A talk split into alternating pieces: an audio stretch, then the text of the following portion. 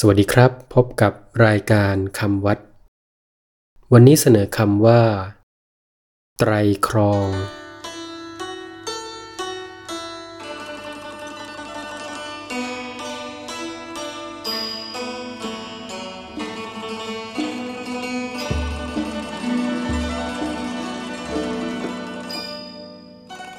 คำว่า ไตรครอง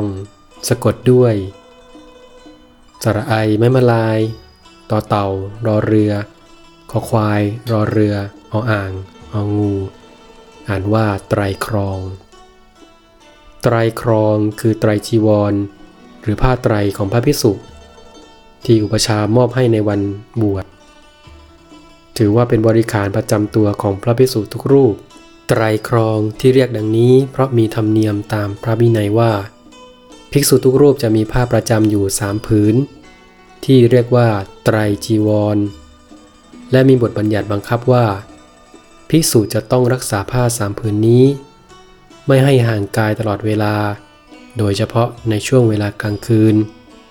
ยกเว้นเมื่อได้รับการผ่อนผันเป็นพิเศษ เพราะได้อยู่จำพรรษา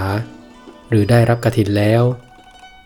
ดังนั้นในเวลาที่ยังไม่ได้รับการผ่อนผัน จึงมีธรรมเนียมปฏิบัติ